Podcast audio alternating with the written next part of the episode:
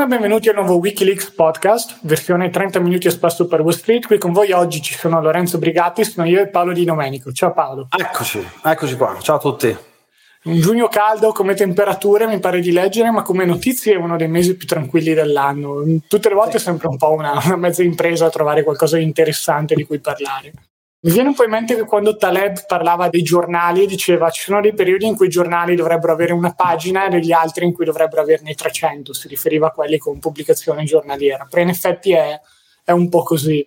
Questo è un periodo in cui ecco, anche il podcast dovrebbe avere una pagina eh, in modo figurativo, quindi forse sarà un po' più corto, però dai, dall'altro lato, con tutti i casini, rotture di cazzo epocali degli ultimi due anni, forse avere un po' di tranquillità e di noia non, non è neanche una, una, cattiva notizia. Cosa dici?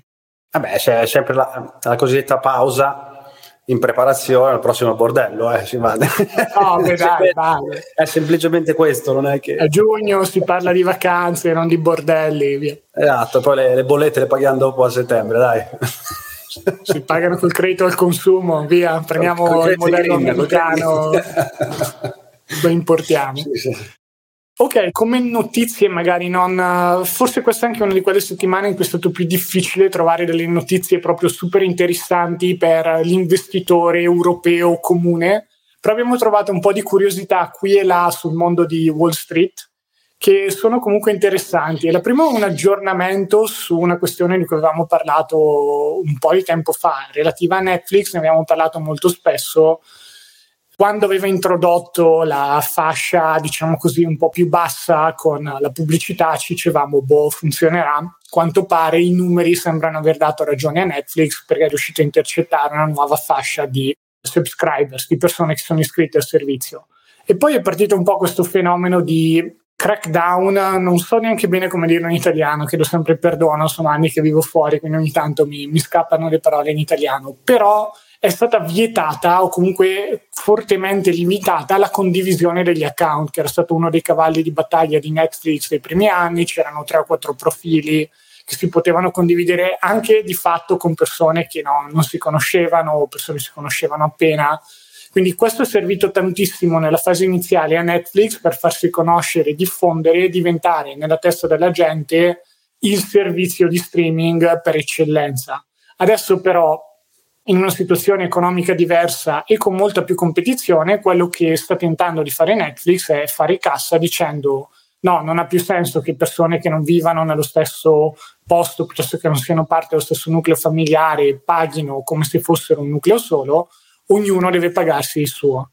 E ho visto sui vari social, uh, di nuovo sono partite le levate con gli scudi, no basta, disiscriviamoci da Netflix, è tutta una merda, tanto fa solo roba woke. Poi però è uscito un report interessante e secondo questo report nel momento in cui è stata adottata questa nuova politica c'è stato un aumento enorme delle persone che si sono iscritte a Netflix un aumento addirittura superiore a quello del, che si è avuto durante il periodo del Covid, quando di fatto si era a casa intrappolati durante i lockdown e bisognava guardarsi qualcosa alla televisione oppure boh, impazzire. Oddio, ci sono quelli che dicono che magari durante quel periodo hanno imparato le lingue, hanno, sono messi in forma, però non lo so, eh, non è stato un periodo facile neanche per gli esperti di crescita personale, quello secondo me. Quando si sono resi conto che anche quando hai tempo non è così facile migliorare. Eh. Però vabbè, sto, sto divagando. È un report che può essere contestato, ma volevo sentire un po' la tua opinione prima, Paolo. Cosa ne pensi di questi numeri? Ci possono stare? C'è qualcosa che non ti torna? Non lo so, dimmi un po'. Ma sai, eh, la domanda, quando si fa queste domande qui, è perché cioè, si trova le motivazioni per le quali eh, le azioni salgono e scendono, è un gioco a perdere questo qui, perché poi ci sono talmente tante dinamiche, capito? Che magari possono essere anche controintuitive, quindi questa è una domanda proprio sbagliata in partenza, perché è salita che si doveva quindi, sai, lascia il tempo che trova. Poi, difficile dire. Ma qui più che l'andamento dell'azione che sto andando un attimo a sbirciare adesso è proprio che al lato business è migliorato essendoci più sottoscrittori. Quindi ci sono più persone sì. che sono iscritte a Netflix fondamentalmente, poi l'azione è un po' riflesso anche quello, si sto guardando ma, che... Ma sì, ma sai, allora... Poi il prezzo dell'azione fai sempre fatica a prevederlo, anzi direi che è quasi impossibile perché, perché in quella discesa che ha fatto perché noi ricordiamoci che stazione qui stava, aveva toccato un massimo storico a 700 massimi storici eh, se ne è andata a 161, cioè questa qui si è, si è sbragata l'80%, quindi magari aveva scontato troppo prima, per quello che è sempre un po' difficile fare questi ragionamenti. Mi ricordo che c'era questa cosa qui, cioè qualche mese fa c'era questa cosa, eh, fa determinati tipi di contenuti, eh, quando toglierà quel discorso del, del, della condivisione delle password andrà in difficoltà.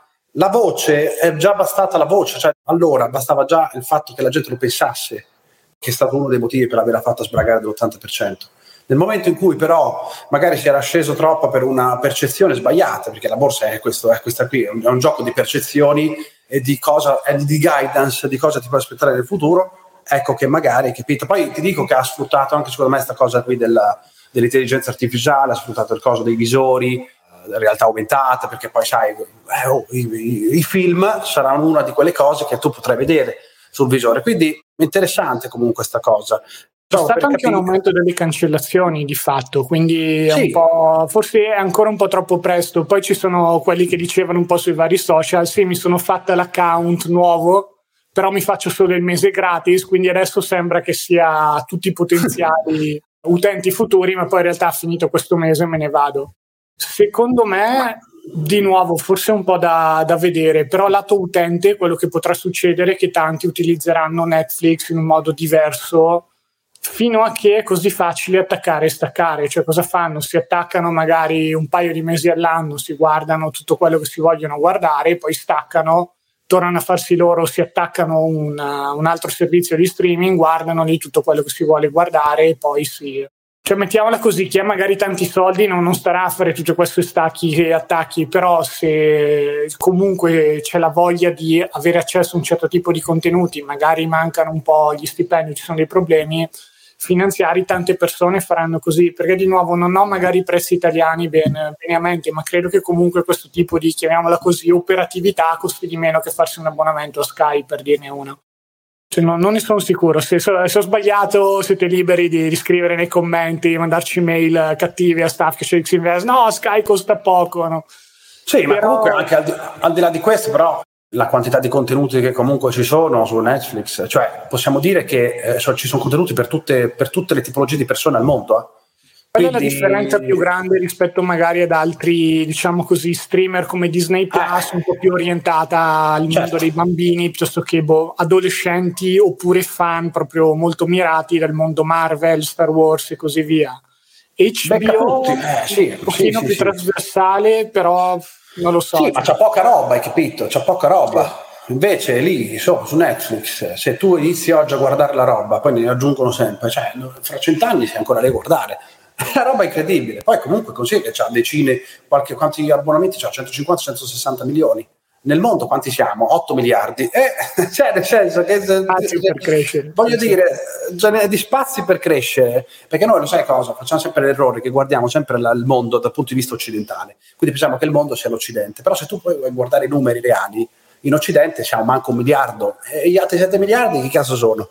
È tutto il restante. Quindi se le, poi per queste aziende occidentali in alcuni posti eh, si fa fatica a espandersi, come in Cina, in Cina non è che puoi andare su Google, hai capito? Quindi, uh, perché Ma forse pensando, cioè, a parte la Cina, non, non, ricordo di vedere comunque altre nazioni dove le, le, mega multinazionali occidentali fanno così fatica ad espandersi. Magari l'India, però non c'è questo tipo di rigetto che c'è verso la Cina che invece vuole avere i suoi campioni nazionali. Sai, è un discorso di a che punto è arrivata la popolazione, perché è normale che sia un paese che fa parte ancora del cosiddetto terzo mondo, eh, Netflix non è una, co- Netflix è una cosa, cioè per avere una società che si può permettere il lusso, tu non guardarla dal punto di vista nostro, che per noi è una forma di intrattenimento, ma noi perché siamo una, una società ricca, ma una società povera del terzo mondo pensa a portare il pane a casa veramente, altro che Netflix. Eh, infatti lì gli abbonamenti sono un po' ritoccati, sempre a ribasso.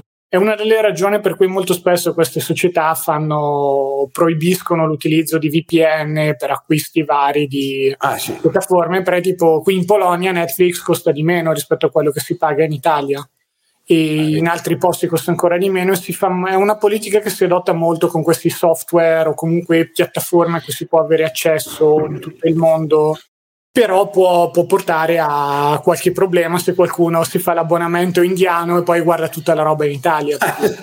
sì, sì, sì. Cambia pure il catalogo in realtà, quindi... Eh... Ah, beh, certo, sì, sì, cioè, non è che far passare tutto lì, comunque ognuno ha il proprio tipo di censura. Quindi non c'è, beh, dire che poi in alcuni paesi c'è la censura perché magari non fanno passare alcuni tipi di contenuti è la stessa cosa di qua, eh, cioè non è che in Occidente la censura non c'è, solo che c'è la censura su altri tipi di cose.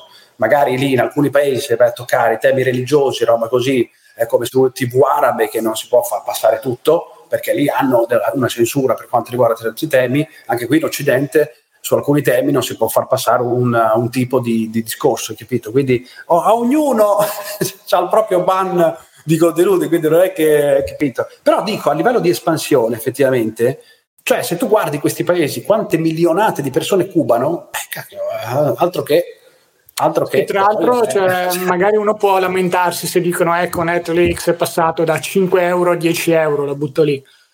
Però di fatto cioè, per un, per un, europeo in media 10 euro al mese non sono una spesa fuori di testa, quindi anche equivalenti in altre nazioni, in via di sviluppo emergenti, che è un po' come vogliamo, comunque con un potere d'acquisto più basso, magari lì sarà l'equivalente di boh, 3-4 dollari al mese, 3-4 euro al mese. Sì. E di nuovo, delle volte io prendo sempre il cinema come esempio perché è vero con esperienza diversa c'è comunque una, uno schermo più grande, però di fatto potremmo dire che uno dei competitor principali di Netflix è il cinema.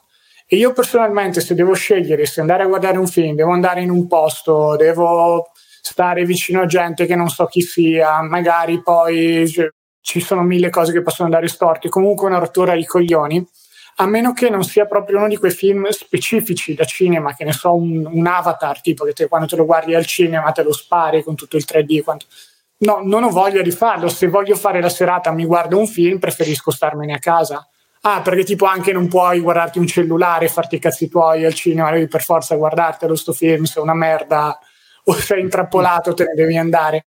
Quindi il biglietto costa comunque molto caro, cioè il biglietto per un ah, film ah, solo, un, un, paio d'ore di intrattenimento ti costa tanto quanto un mese di abbonamento a Netflix, quindi è vero che magari qualitativamente è peggiorato rispetto a quello che era anni fa, dove c'erano anche altre serie televisive che gli venivano date il licensing, però come diciamo così intrattenimento per il prezzo che offre è ancora un po' una delle alternative da battere, soprattutto per cinema piuttosto che altre alternative sì. di usufruire in maniera passiva dei contenuti. Chiaro che se non mi dici io guardo YouTube tutta la sera, vabbè, ok, bravo. Però non... Eh, sì, sì, sì.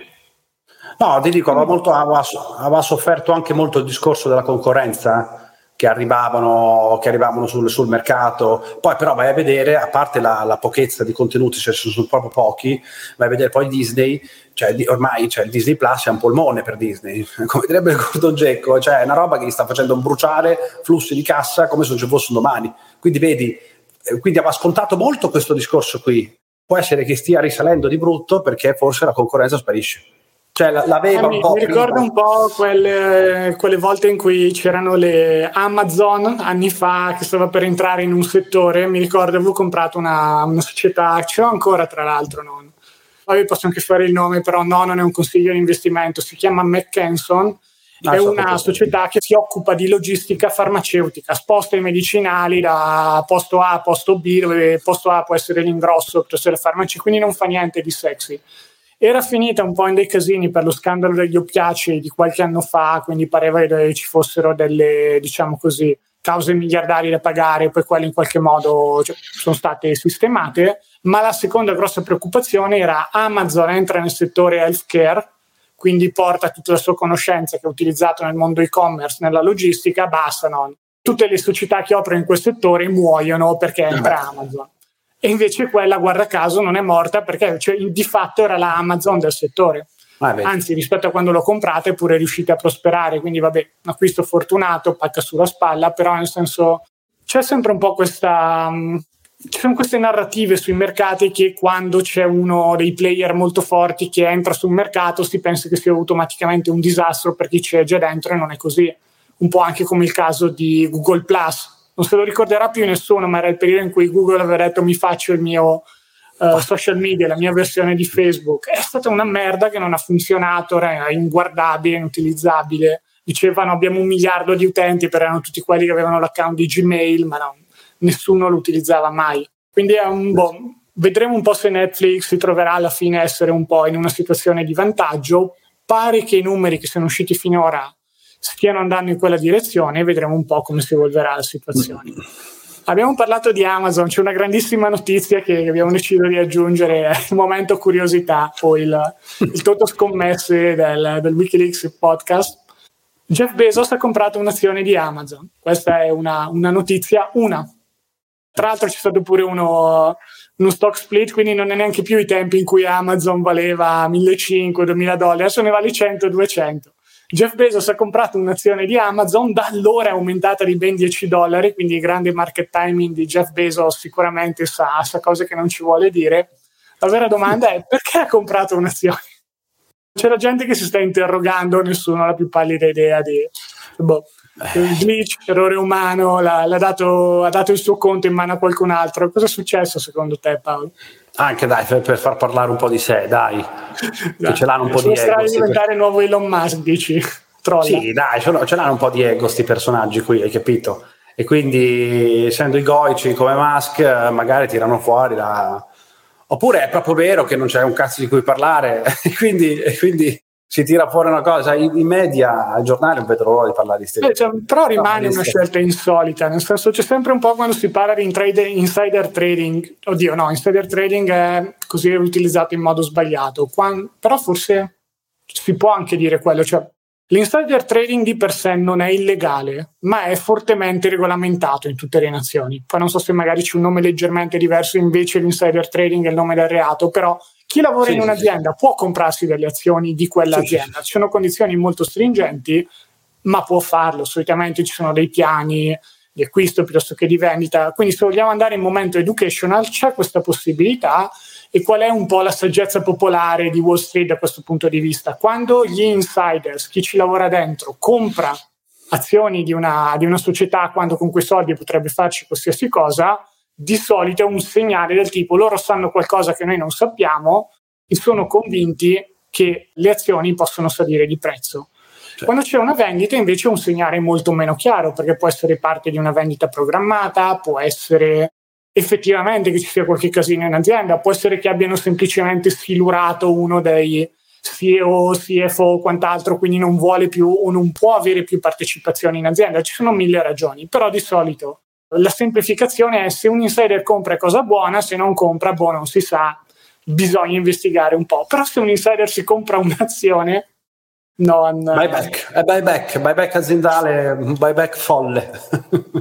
Vabbè, è carina come cosa, dai. Ma ti, ti, dirò, a me è capitato ogni tanto di vedere robe simili in Polonia, no? non so come mai, perché cioè, il buyback è una cosa molto americana, il riacquisto di azioni sì. proprie. In Italia non, non, credo neanche sia così utilizzato, cioè, sì, magari, ma non così tanto.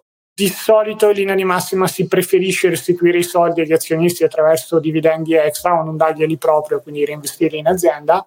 Però mi è capitato di vedere azioni polacche che, che seguo piccoline che dicono eh guarda ha comprato tipo 11 azioni al prezzo di un euro equivalente attenzione attenzione movimenti. Cioè, è più lo sbatte di farsi il comunicato che hai comprato tipo 30 euro di roba sì, più la commissione non so, capire quali sono i, i magheggi che stanno dietro a questo tipo di ma secondo me lo sai cosa non, non sapevo usare il broker Uh, si è dimenticato. Eh, si è dimenticato, allora dico, sai che si fa? Certe volte quando, quando, cioè, quando ti apri il broker nuovo, eh, che non sai come funziona, metti una, un acquisto simbolico, hai capito? Perché per non fare cavolo, se è sbagliato, ne doveva mettere dentro 10-15 mila, oppure se... si è no, dimenticato sapevi. gli zeri. ah, può essere? Ah, che ne puoi sapere? Una invece doveva mettere dentro un billion, ha messo dentro un dollaro, tanto che eh, lì a quei livelli c'è poca differenza. Unità di misura dei comuni mortali. Sì, sì, sì. No, però assurdo. Eh, allora, qualcosa c'è. Allora, l'80% che secondo me è giusto per far parlare di sé, perché è una roba che comunque crea curiosità e la gente lo sa che poi gli piace parlare di queste minchiate. È gossip finanziario, dai, la releghiamo come notizia. Eh, però c'è un 20% di possibilità che può essere qualcosa di... ci sta mandando forse un messaggio Sai che questi personaggi come Musk certe volte parlano anche in modo criptato, eh? dicono Come, sì, sì, sì, cioè che mette il cane lì di Dogecoin nel profilo e poi la gente pensa, ok, questa compra Dogecoin, dopo un piano, uno schema di pump and dump, poi la sai che gli rompi i coglioni ogni volta. Però No, perché Dogecoin non è una security, è tutto a posto. Eh, eh, personaggi, questi personaggi qui parlano un po' eh, in modo criptico, eh. eh quindi può essere. Però sai cos'è, da questo punto di vista non, cioè, non mi è piaciuto, diciamo così, il. Taleb dice molto spesso che devi mettere i tuoi soldi dove sta la tua bocca, quindi cioè, no, non, non, dirmi quello che pensi, fammi vedere dove è il tuo portafoglio nelle sue massime. Sì. E molto spesso è capitato con, con, alcune società che si trovavano un po' nell'occhio del ciclone per diverse ragioni, che il CEO, piuttosto che gente che ci lavorasse dentro, facesse degli acquisti importanti su certi livelli di prezzi. Era un modo per dire, io ci credo, come, o noi ci crediamo come management team di questa società, poi magari no, non è sempre vero, siamo anche un po' stronzi, eh, però mm. cioè, quando c'è questo tipo di, uno si dice il CEO che si compra 10 milioni di azioni della sua azienda di dollari, dici boh, con questo lì sarebbe potuto comprare l'aereo nuovo, invece si è comprato 10 milioni di azioni, 10 eh, milioni di dollari della sua azienda, forse ci crede a sufficienza da sapere che questo prezzo è interessante se uno invece si compra uno è proprio un po' un modo per dire, boh sì, cioè, o farsi vedere un errore, però non, non, ha lo stesso peso da questo punto di vista. Forse sono deformazione professionale, sono troppo attaccato al soldo, ma è, mi sembra molto più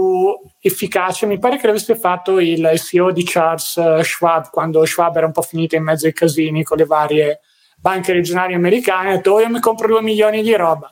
Poi voi fate quello che volete, io me la compro, poi sono cazzi vostri. Beh e uno dice, ah, boh, Bene, sì. magari sbaglia, magari è un megalomane, però perlomeno mostra un certo tipo di convinzione. Mm-hmm. I due milioni, è vero che magari se lui è ricchissimo non sono proprio tanti soldi, però non penso che sia invogliato a perderli per, per sfizio. Così. O, o, anche sì, hanno niente da fare. Chi lo sa, chi lo sa. chi lo Maledetti sa. Eh, sto guardando sta session adesso, visto che stavamo parlando di, di streaming prima. Sto un po' recuperando uno show che è finito da poco, racconto un po' di vari intrallazzi di una società quotata fittizia americana, boh, una roba carina. Non aiuta granché a migliorarvi come investitori, però vabbè, su quello ne abbiamo parlato più volte, che l'investimento noioso in ETF è, è la risposta per il 99% degli investitori, però un po' carino per il lato retroscena, giochi di potere. C'è un po' quel fascino di non ce lo dicono, Master of the Universe, che hanno in mano il mondo. Carino, secondo me merita. Vabbè fine momento raccomandazioni televisive. E guarda che noi vedi che aspettavamo alle due e mezza, visto che c'è carenza, c'è shortage di notizie. Uh, attenzione. Eh, aspettavamo, aspettavamo, il dato sull'inflazione USA, che poi è una rottura di coglioni, cioè nel senso che ormai il mercato è, è come quella storia dei dazi quando c'era Trump che il mercato ah, sì, andava avanti. Non si parla più tra l'altro di quelli. Basta, tutto a posto, ci sono ancora probabilmente. Ma che ne so, tu hai scoperto come io guardo saldo la bilancio commerciale e poi vedo se ci sono meno sti cazzo di dazi. Comunque, al di là di quello, c'è sempre questo dato molto importante sull'inflazione americana. Eh, che è chiamata, Stiamo registrando oggi. di martedì, poi il podcast esce un pochino più tardi, cioè, quindi probabilmente voi l'avrete già sentito, però per noi lo stiamo scoprendo in tempo reale. Vai, sì. Paolo. Questo IPC famoso, indice dei prezzi al consumo, cioè, cioè uno dei dati sull'inflazione, ma poi ci sono le spese personali, l'aumento dei salari medi, ci sono vari dati che seguono un po' come sta evolvendo il dato sull'inflazione americana. Dice perché è importante? Perché in base al dato sull'inflazione poi la, la Federal Reserve fa determinate scelte. Dal momento che domani c'è la riunione della Fed, devono decidere, il mercato non, non sconta un aumento per ora, o comunque c'è un, una percentuale molto bassa, forse sconta un aumento a luglio con l'altra riunione.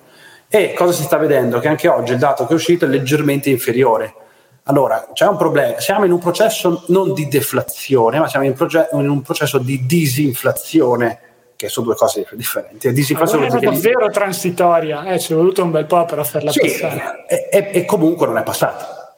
E comunque non è passata perché, ad esempio, quanto è il numero? Un, un 4% comunque ancora mediamente alto. Comunque considera che sta calando dallo 0,1 al mese. Lo 0,1 al mese vuol dire che il problema non è tanto il tasso di interesse che è abbastanza alto in USA, che siamo al 5,10, 5,25. Il problema è quanto tiene al 5,25 i tassi la Fed. Cioè il tempo, perché se tu fai il picco e poi, cro- e poi scende subito, eh, vabbè, sì, diciamo che potrebbe essere presa anche in un modo negativo dal mercato, perché se Powell taglia il tasso significa che si vede una recessione, quindi attenzione alla reazione. problema è che non è mai successo che nella storia i tassi rimanessero ai massimi, non ai massimi, non siamo ai massimi dei tassi, ma per così tanto tempo. Adesso dobbiamo vedere perché se, cosa succede all'economia se sto 5,25, quello magari non fa più aumento, ma rimane così per 12 mesi e l'inflazione scende da 0,1. Abbiamo avuto anche 10 anni di tassi a zero negativi, quindi boh, cioè, siamo in un nuovo tipo di territorio sconosciuto, però per una volta tanto direi che è un po' più vicino alla normalizzazione rispetto a quello di prima. Poi, Lo sai cosa? C'è questa compiacenza nel pensare che l'inflazione non si rialzi più.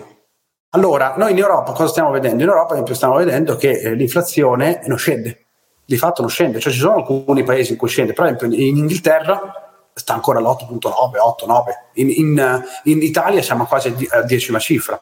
Il problema, sai qual è? È che adesso si sta scontando questa cosa qui, solo che ci sono degli eventi a livello mondiale che potrebbero riaccendere la miccia dell'inflazione. Allora, il mercato non si aspetta questa cosa qui, che se il mercato adesso è nella cosiddetta modalità soft landing, cioè che è quella che il miglior scenario in, in assoluto, cioè un, un, aumento drastico di rialzo dei tassi senza che questo vada a creare casini nell'economia.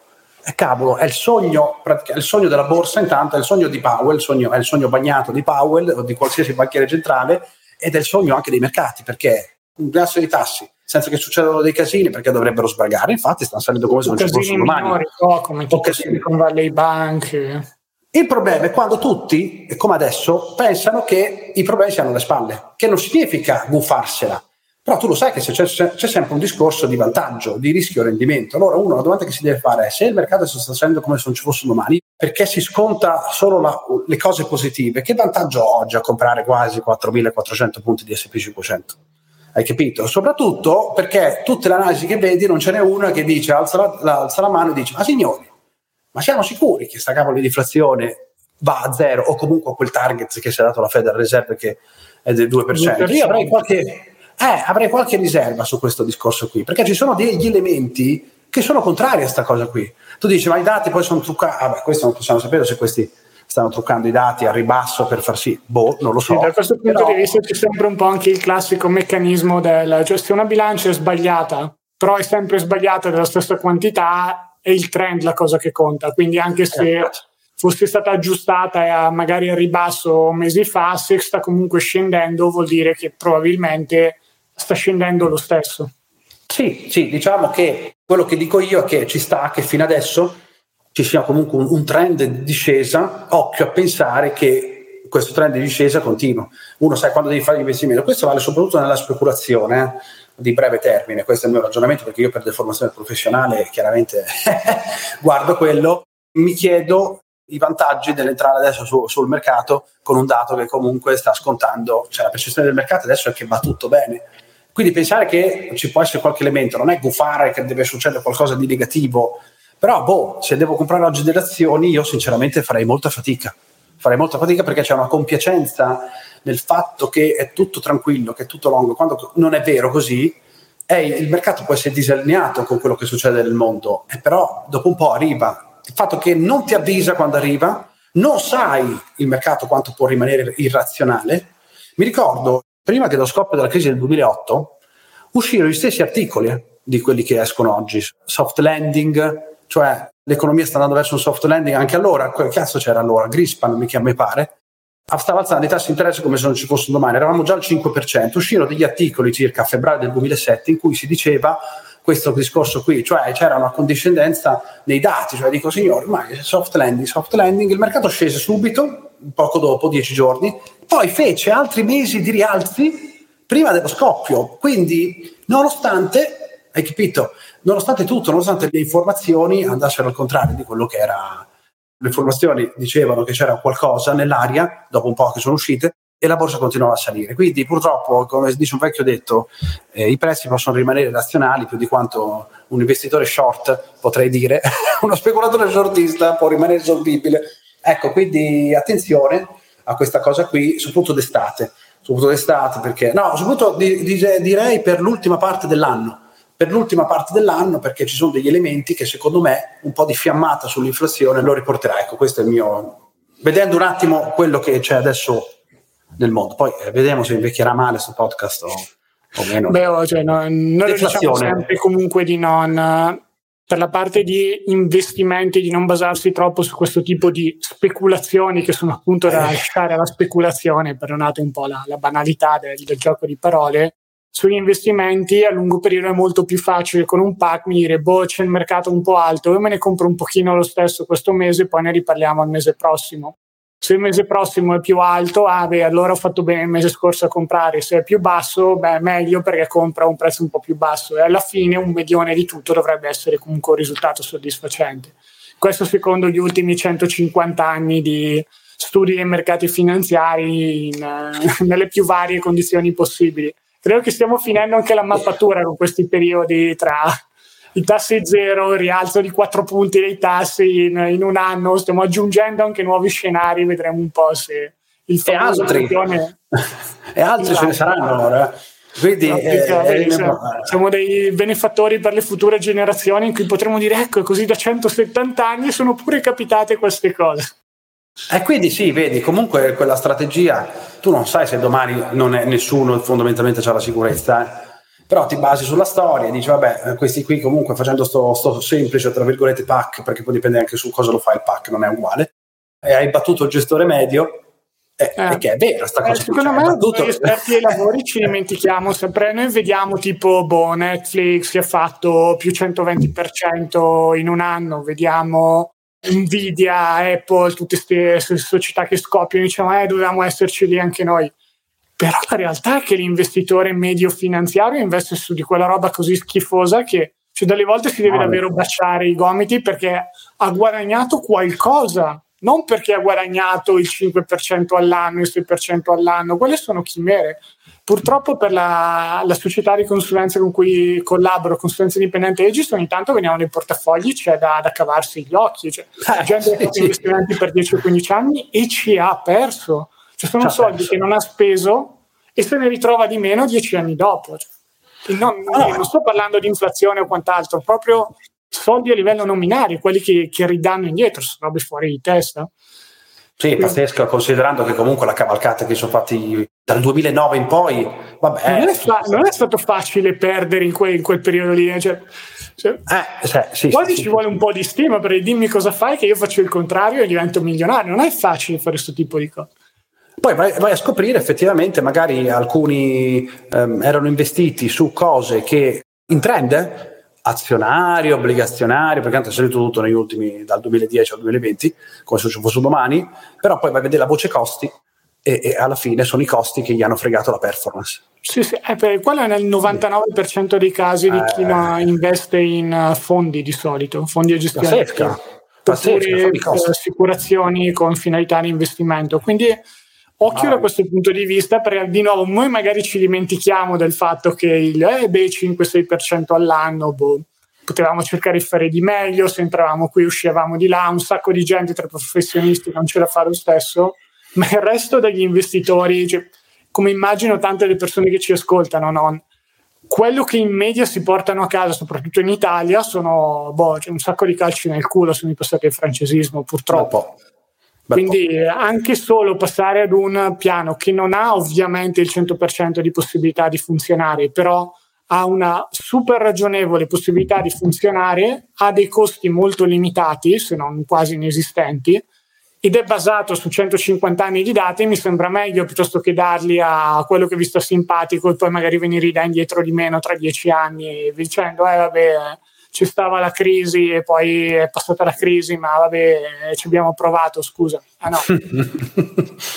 sì, sì, no, eh, il discorso sui costi è che purtroppo vengono inseriti dentro i prodotti, cioè non ti mandano dei prospetti a parte, oppure se comunque te li mandano perché c'è tutta la normativa MIFID che da quel punto, sì ho capito, ma si capisce un cazzo, sono dei blocchi di roba sì, sì, che, sì, non, che de- da decifrare, quindi non, questi non se ne rendono conto perché sono inseriti nei, nei, nei prodotti quindi tu dici a fine anno, vedi, ah, ha fatto più 3 e dici, ok, beh, beh, ha fatto più 3, ha fatto positivo, non è che ho perso. Eh, però se ti dicessi, guarda, che potevi, potevi fare il 7, però il resto te lo sei magnato, non valutarlo a un anno, valuto a 20 anni. E in 20 anni ti sei magnato de, un, dei guadagni a 5 zeri.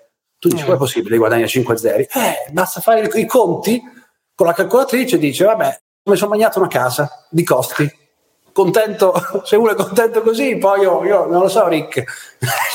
cioè, va bene così. Abbiamo anche un no. podcast versione sempreverde sui costi dove li abbiamo approfonditi, quindi no, magari non lo faremo in questo podcast, ma andatevelo a riascoltare o a rivedere su, su YouTube, credo che ci sia anche lì per lì ne abbiamo parlato davvero in dettaglio, super approfondito, è davvero un furto legalizzato purtroppo da certi punti di vista. Eh, e a proposito di grosse spese, terza e ultima, oddio, terza notizia di oggi, no, no perché poi è arrivata anche l'inflazione, vabbè. Vabbè, comunque dai, accenna. Comunque, accenna. notizia di, di, pochi giorni fa, Google sta per prendersi un'altra multa miliardaria, a quanto pare l'Unione Europea vuole dare una multa di 8 miliardi 8.6 miliardi di dollari per pratiche anticompetitive nel settore della ricerca su internet. La multa precedente era stata di 4 miliardi e boh, non è ancora partito nulla di ufficiale, quindi forse un po' un rumor. Siamo, ve l'ho detto che questa settimana trovare le notizie non è stato facile, quindi siamo anche qui sui, sui rumors. C'era già una vecchia multa di 4 miliardi che sta comunque venendo combattuta e contestata nelle corti europee per grosso modo lo stesso motivo. Non lo so, se dovesse concretizzarsi, vabbè, prima di tutto da azionista Google sono un po' triste, quindi vabbè, ma questo è un problema mio. Dall'altro lato, non saprei mai quale sia la vera efficacia di questo tipo di multe. Per un lato, mi sembra un po'. C'era uno studio una volta che era stato fatto in tema di economia comportamentale, mi pare che fosse in Israele, non sono sicuro. C'era un asilo che voleva far sì che i genitori fossero puntuali nell'andarsi a riprendere i figli, perché altrimenti dovevano tenere più tempo il personale, erano casini e c'era rottura di pace. E c'era sempre qualcuno che puntualmente arrivava in ritardo. Allora, per evitare la situazione, cosa hanno fatto? Hanno pensato, hanno detto, ok, adesso istituiamo un sistema di multe, se uno arriva in ritardo a pigliarsi il pargolo, lo multiamo. Però quello che hanno fatto, ed è stato un po' l'errore e una delle ragioni per cui gli incentivi anche negativi come una multa possono essere così nefasti o comunque difficili da adoperare, è stato il fatto che i genitori, che prima magari si sentivano un po' in colpa nel lasciare dei figli perché dicevano eh sì, dopo ci tocca lasciare gli insegnanti, poverini, hanno considerato la multa come se fosse una sorta di compensazione economica. Quindi facevano una specie di ragionamento del tipo, vabbè, ma se io dovessi presentarmi in orario piuttosto che prendere una babysitter o fare quant'altro, dovrei pagare di più. Oppure dicevano, io sono contento di pagare questa cifra, però arrivo con calma mezz'ora, 40 minuti dopo. E il risultato finale è stato che il numero di persone che venivano in ritardo a pigliarsi i loro figli era aumentato. Ecco, secondo me il problema delle multe, se sono in un vacuum vuoto fine a se stesse, è proprio quello. Diventano una sorta di tassa legalizzata. Cioè Google magari si può fare i suoi due conti e dire vabbè, se l'Unione Europea mi multa di tot miliardi ogni dieci anni, lo considero come un costo di fare business, tra l'altro poi contesto tutto e cerco di abbassarlo e nel frattempo vado avanti comunque a fare i fatti miei. esatto. E questa sì. è una pratica che applicano tante realtà tech. Non sono preparato a sufficienza per entrare nel merito se Google sia effettivamente in uh, posizione di monopolio faccia delle azioni anticompetitive, o meglio, mettiamola così, il fatto che nel mondo della ricerca online sia di fatto una sorta di monopolio ci può stare. Quando uno va a vedere qual è il motore di ricerca più usato in tutto il mondo, non solo in Europa, Cina esclusa, Google è sempre primo o secondo posto, quindi chiaramente da quel punto di vista è in una posizione dominante. C'è chi dice, vabbè, ma adesso tanto la gente si cerca la roba su Instagram piuttosto che su TikTok, Amazon, quindi non sono più piattaforme sotto il controllo di Google, c'è un po' di questa concorrenza, vabbè, quella è poi una discussione per i legali, però quello che a me lascia sempre perplesso è immaginando che questa multa sia giustificata, quindi effettivamente ci siano comportamenti non anticoncorrenza, Google sul monopolio e quant'altro, la domanda è e poi? Non si può dire paga e poi tutto a posto, devono anche essere introdotte delle pratiche e verificare che queste pratiche vengano portate avanti. Però sembra un po' difficile perché il punto è che magari per una realtà come Google che guadagna miliardi e miliardi ogni anno può davvero fare quel ragionamento che facevano i genitori del, dell'esempio visti prima. Diventa un costo di fare business, ce lo prendiamo e tanto abbiamo un team legale che magari ce lo riesce anche ad abbassare e poi andiamo avanti così. Quindi si perde un po' l'efficacia di questo tipo di provvedimento. Mm. Questa è la cosa più probabile che può, che può essere successa. Sì, sì, sì, sì, sono d'accordo. Evidentemente sì, sono dei business talmente grandi o comunque la regolamentazione, se dovessero seguire alla lettera la regolamentazione non lavorerebbero più. Evidentemente non, non esisterebbero così come, come aziende. Cioè se, se, avessero seguito effettivamente... Certe volte, guarda, ti posso dire che in alcuni settori la regolamentazione può essere talmente asfissiante da uccidere un settore. Perché? Perché chi fa i regolamenti non è quello che lavora sul campo, e quindi non sa che cazzo. Io sono d'accordo che sono aziende sì che se ne possono approfittare, figurati, hanno pool di avvocati, roba che li, che li tirano dai casini in qualsiasi momento. Però anche dall'altra parte il regolatore, se non è uno del settore che sa come funziona il business dentro, va a mettere le mani su qualcosa che, capito, magari per lui eh, come in alcuni tipi di, di, di, lavori manuali dove mettono i famosi DPI, cioè presenti DPI, dispositivi, quelli di protezione le scarpe antinfortunistiche, i guanti, roba così. Però io che, che, ci sono stato in quel mondo, comunque nel mondo della fabbrica e roba così, ho capito la sicurezza del, delle persone, ma ci sono dei lavori che tu se effettivamente ti metti tutto quello che, che per amor di Dio, per la protezione e tutto, ma è talmente stringente certe volte che non puoi lavorare, che non puoi lavorare, cioè manualmente rischi che ti sia da ingombro quella roba lì che c'hai guanti, roba, maschere, che non vedi un cazzo, ti fai male addirittura perché c'è eccesso di quella roba lì. Perché viene fatto questo? Perché il regolatore non, non, non fa da supervisore, allora viene a vedere sul campo di battaglia, in quel caso se effettivamente quella roba lì non, è, non solo non salva, ma è di intralcio e quello si fa male perché c'è troppa roba che deve seguire. Quindi qui se purtroppo non c'è questa comunicazione tra chi fa le leggi e chi effettivamente ha le mani nella merda da mattina alla sera per usare, per usare un francegismo, non usciamo non usciamo, quindi alla fine pago la multa così per far vedere all'opinione pubblica che hanno fatto qualcosa e poi continuano a farsi, si continua così all'infinito. Eh, cioè, il rischio è un po' quello, cioè, se è un comportamento davvero dannoso per il consumatore dovrebbe essere fatto anche qualcosa contro Google, contro Microsoft, Apple, però se poi non viene fatto niente o perlomeno l'opinione pubblica viene fatto passare questo messaggio, non è che si facciano grandi progressi da questo punto di eh. vista. E quindi niente, oppure fai come il, dall'altra parte cosa fai?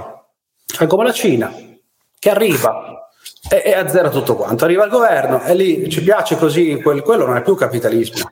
Quello è, è la prima sistema... volta che uh, Picard in Europa, il CEO di, di Google, poi no, sparisce per tre mesi, lo, lo ritrovano in Svezia. Ah, esatto, il social ritrovano lì perché quello originale l'hanno fatto sparire eh, e quindi vedi, allora è giusto quel sistema lì, come fanno in Cina, che, che asseccano tutto appena la fai fuori dal vaso, non lo so. Quello è un sistema che comunque chiaramente non è capitalista e non è libero, però, però dall'altra parte troppo, troppa liberalizzazione, troppa deregulation dall'altra, poi va a creare dei casini. Do, dove cazzo sta la, la via di mezzo? eh, in questa roba, forse non c'è, la via di mezzo non c'è evidentemente. poi, poi, poi sc- ciclicamente scoppiano i casini. Facciamo così, tanto magari c'è, ma di volta in volta a finire più vicino a un lato e più all'altro, secondo un po' degli eventi storici, eh, c'è poco da fare. Normale, normale, quindi via così, via così. Quindi eh, vediamo un po'. Eh, comunque Vabbè, dai, Google non lo spengono comunque, no, questa è la buona no, notizia che, che, rimane acceso. No, anche perché poi gli altri, gli altri, browser non trovano un cacchio, cioè non trovano Tra l'altro. Se tu, se tu vai sugli altri browser, ti, ti scrivi una cosa, non trovi un cacchio, non trovi la roba proprio.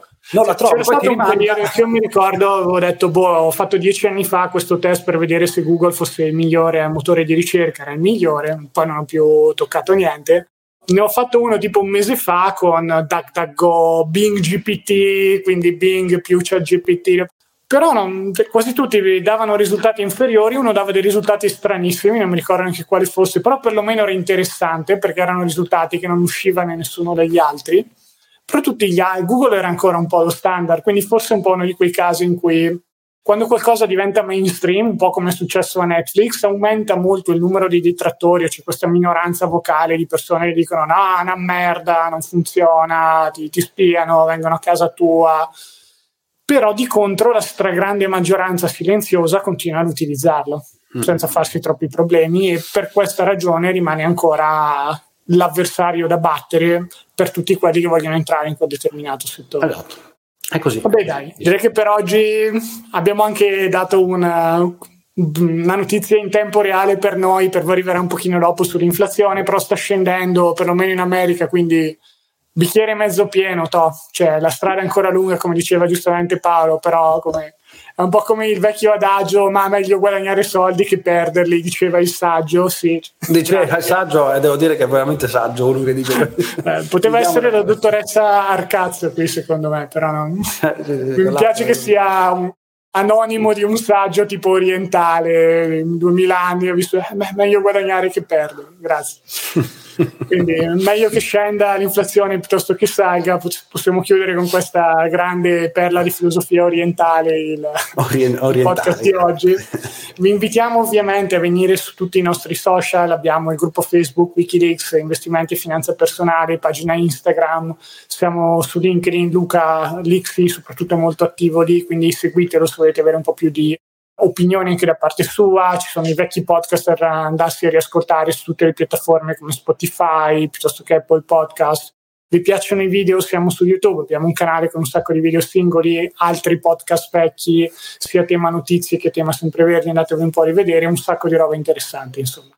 Da parte mia è davvero tutto, vi ringrazio per l'attenzione, grazie a te Paolo per essere stato qui con me oggi, sempre un piacere, alla prossima. Ciao a tutti.